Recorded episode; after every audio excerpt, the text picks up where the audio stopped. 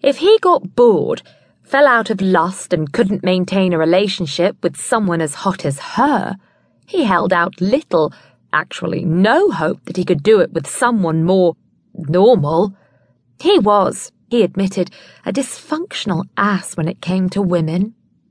As Will and Kelby walked down the steps from the VIP area, he debated which exit to use. If he turned right, it would take him past the bar, and he might see the woman again. Not that he'd do anything about it when he saw her.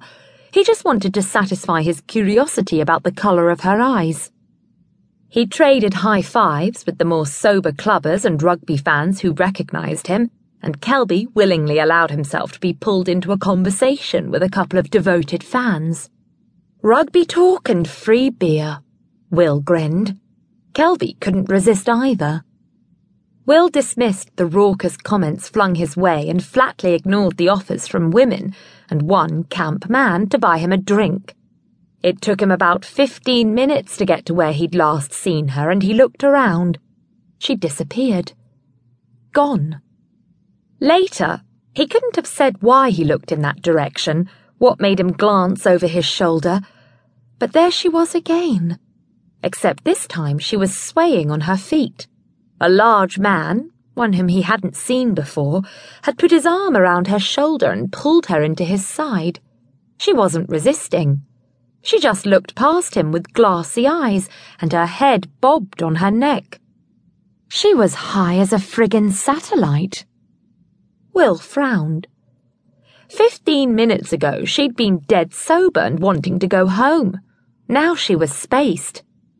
He knew drugs, could spot the signs, but he was convinced she'd been telling her friend that she wanted to go home. Why take a hit if she wanted to leave? And whatever she'd taken had propelled her into La La Land very, very quickly. Will looked at her and his gut instinct screamed that something was wrong. He really didn't like the look of the broad, hairy hand that was cupping her rib cage, one grubby looking thumb resting just under the curve of her breast.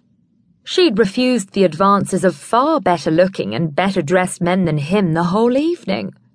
There was no way that she'd hook up with that jackass now. Date rape drug. The thought slammed into his head with the force of a rugby scrum. And where the hell was her friend?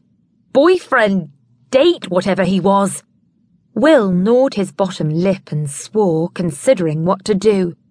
He was 99% sure that her drink had been spiked, and if it had been, he couldn't just leave her.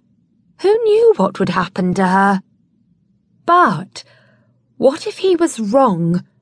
This could all be consensual, and he could be grabbing the wrong end of a very sharp stick. But it would be far, far worse for her if he was right and he left her on her own. Oh well, here goes nothing, he thought as he approached them, pulling a name out of the air. Flora? Hey! Hi! I never expected to bump into you here.